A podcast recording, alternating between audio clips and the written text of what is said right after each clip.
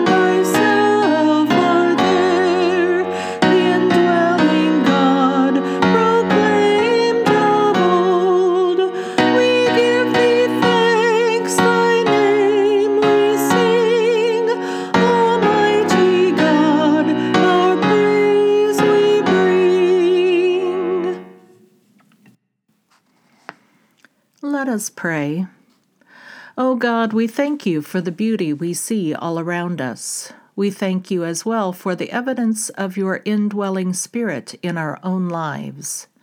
Strengthen us to follow you. Enliven our spirits today as we worship you.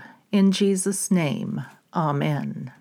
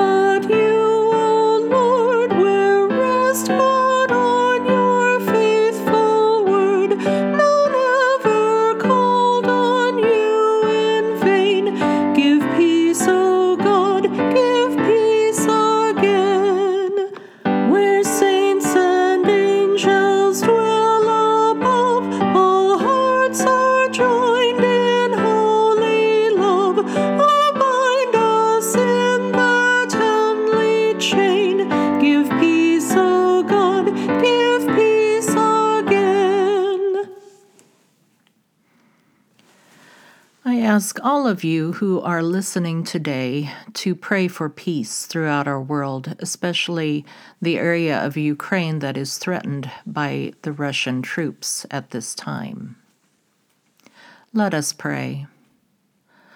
Let the rain come and wash away the ancient grudges, the bitter hatreds held and nurtured over generations. Let the rain wash away the memory of the hurt, the neglect.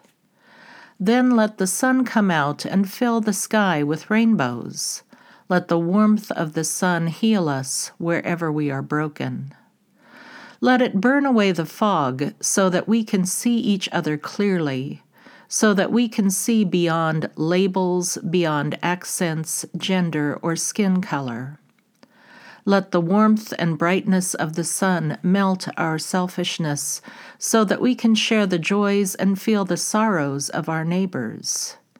And let the light of the sun be so strong that we will see all people as our neighbors. Let the earth, nourished by rain, bring forth flowers to surround us with beauty. And let the mountains teach our hearts to reach upward to heaven. Amen. Our scripture today is Luke 6 39 through 49.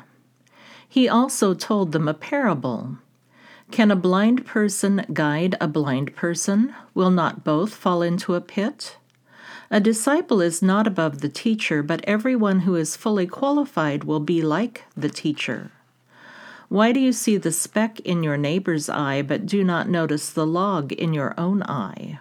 Or how can you say to your neighbor, Friend, let me take out the speck in your eye, when you yourself do not see the log in your own eye?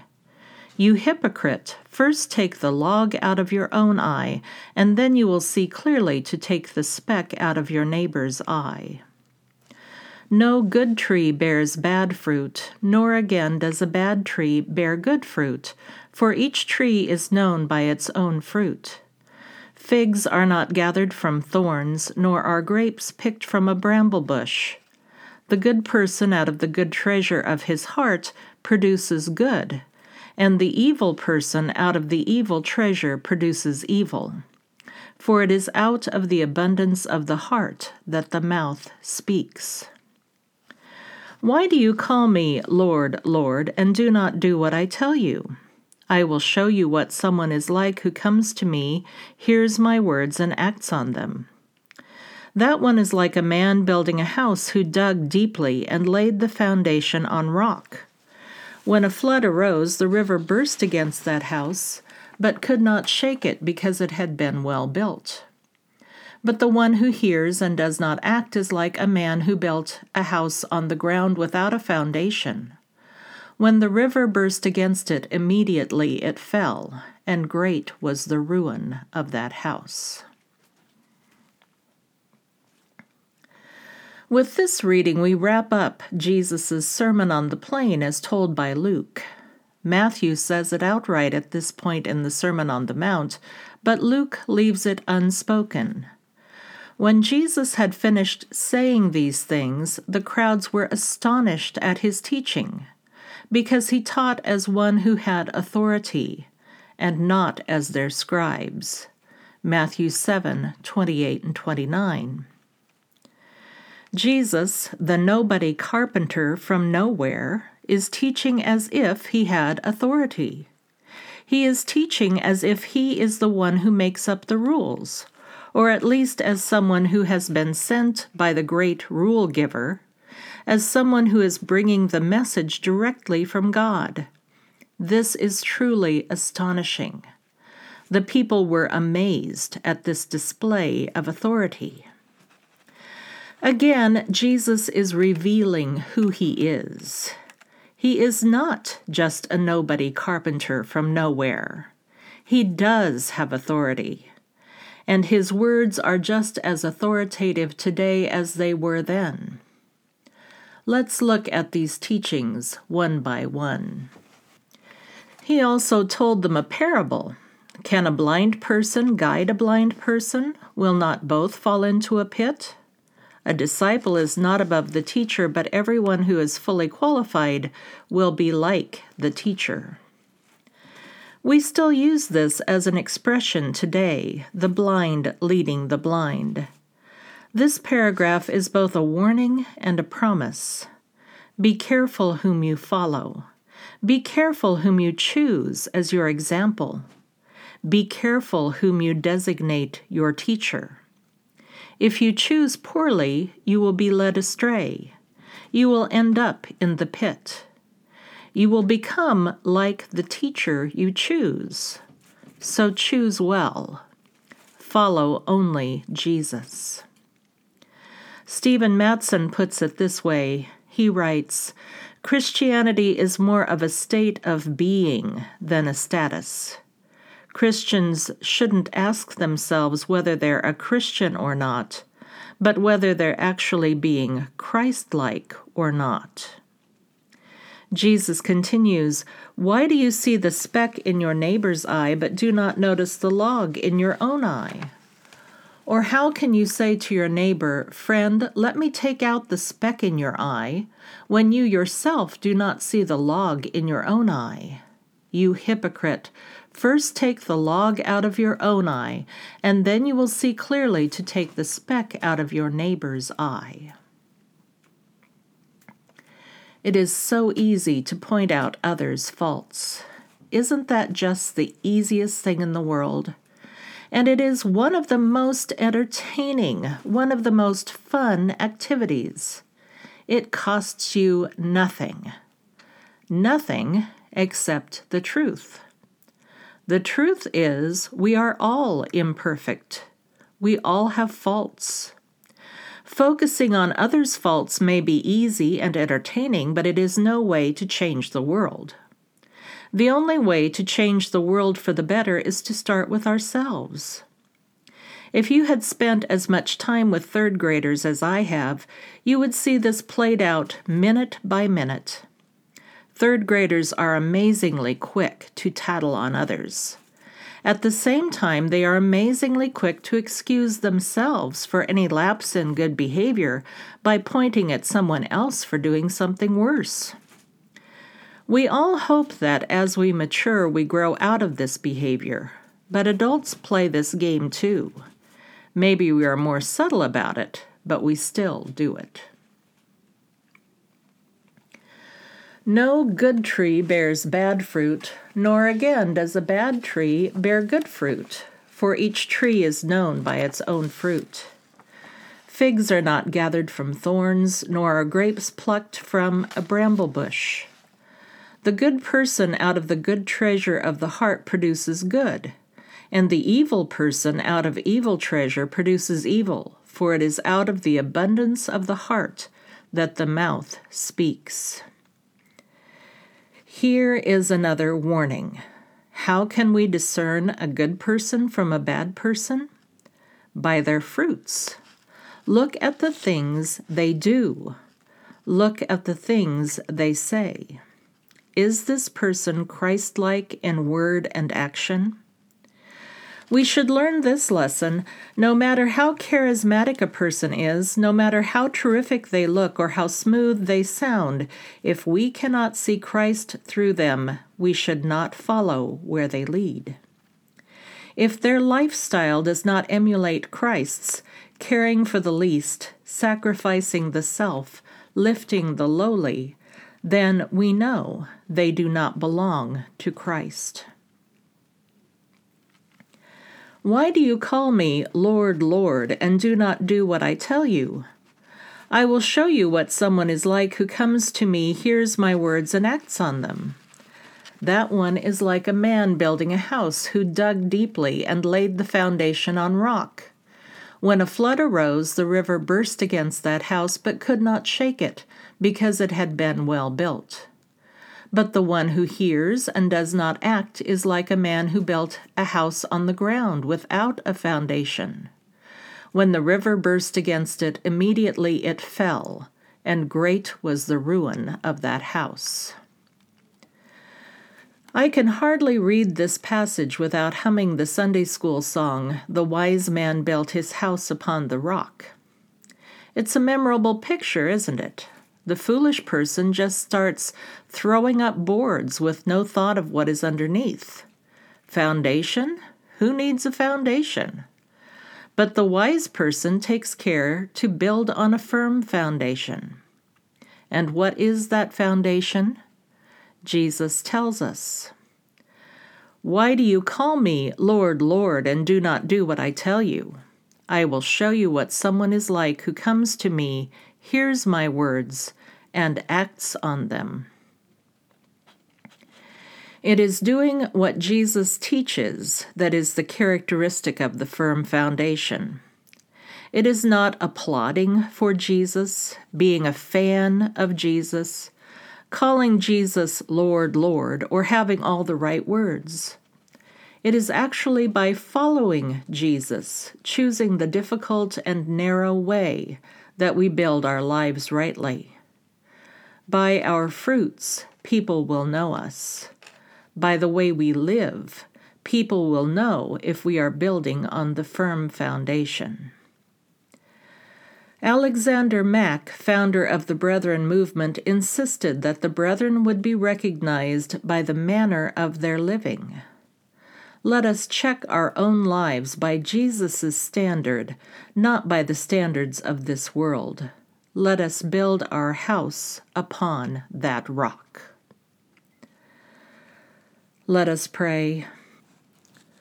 Holy and demanding God, we thank you that you have set before us the way of Christ. Help us to build our lives upon that rock. In Jesus' name, Amen.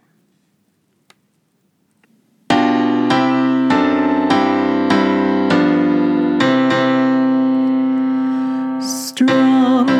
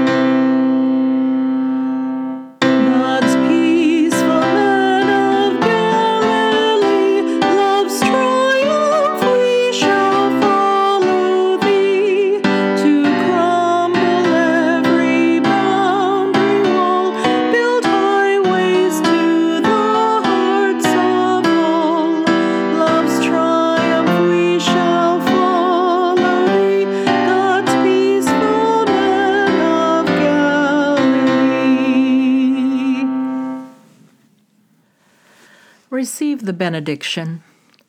Brothers and sisters, let us keep our eyes on Jesus. May we keep hope. May we act with boldness. May we be transformed by the indwelling of the Holy Spirit. Go with determination to build your house upon the rock. Amen.